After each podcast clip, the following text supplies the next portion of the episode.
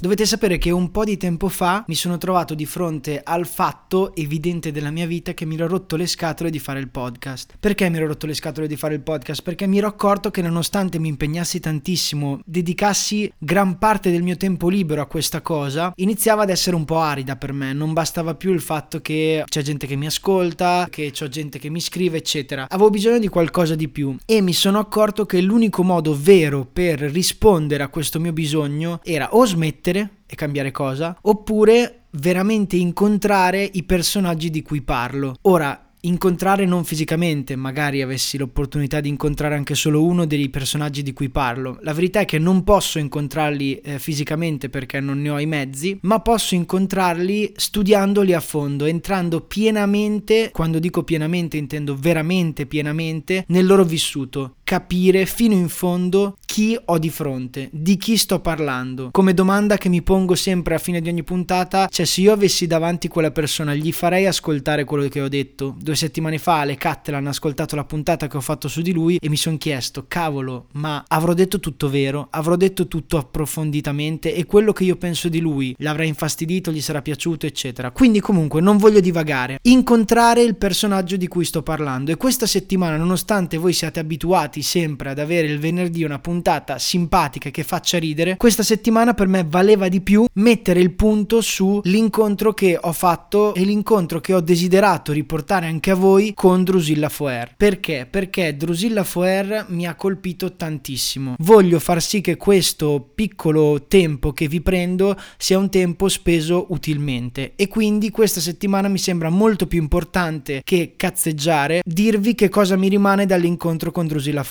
Penso veramente che l'incipit del discorso di Drusilla Foer a Sanremo, cioè fate sì che la vostra vita sia piena di convinzioni e non di convenzioni, quindi siate disposti a mettere in gioco tutto sempre di fronte ad ogni questione, di fronte ad ogni realtà che incontrate, penso che sia l'approccio più vero per me in questo periodo della mia vita, cioè l'approccio del dialogo con le cose che succedono attorno a me e che io incontro. Tanti anche in privato mi hanno scritto criticando Drusilla Foer. La verità è che per giudicare bisogna prima entrare la dinamica più umana per vivere, per approcciarsi a tutto ciò che ci succede attorno, a tutte le cose che siano interne, cioè che capitano direttamente a noi o indirettamente a noi, che siano parte comunque della nostra storia, tutte le tematiche di oggi. Quello che chiede a Drusilla Foer non è tanto di sposare la sua causa, ma di far sì che le nostre convinzioni non siano convenzioni, per cui che noi siamo in grado di, rincontrando tutte quelle questioni, di rigiudicarle e nel caso di riacquistare le stesse convinzioni che avevamo prima. Cioè a me interessa questo questo, a me interessa che io possa di fronte a questo incontro con Drusilla Foer riacquistare le convinzioni che avevo prima, ma solo se sono disposto prima ad ascoltare e poi nel caso a scardinare tutto. Scardinare quelle convinzioni per far sì che non siano convenzioni. Non so voi, io faccio totalmente tesoro di questo incontro, non tanto per Drusilla Foer in quanto tale, che è un personaggio fantastico perché se no non l'avrei raccontato, ma di quello che chiede Drusilla Foer. È un punto importante importante da cui non possiamo prescindere. Il problema penso che sia l'ideologia, il fatto che la gente viva di convenzioni e che non si discosti da quelle convenzioni, quando in realtà se fossero convinzioni vere uno sarebbe tutti i giorni e di fronte a qualsiasi circostanza e qualsiasi cosa disposto a metterle sul tavolo e a rimettersi in discussione. Se vogliamo incontrare gli altri dobbiamo essere disposti a metterci sempre in discussione, ideologici mai.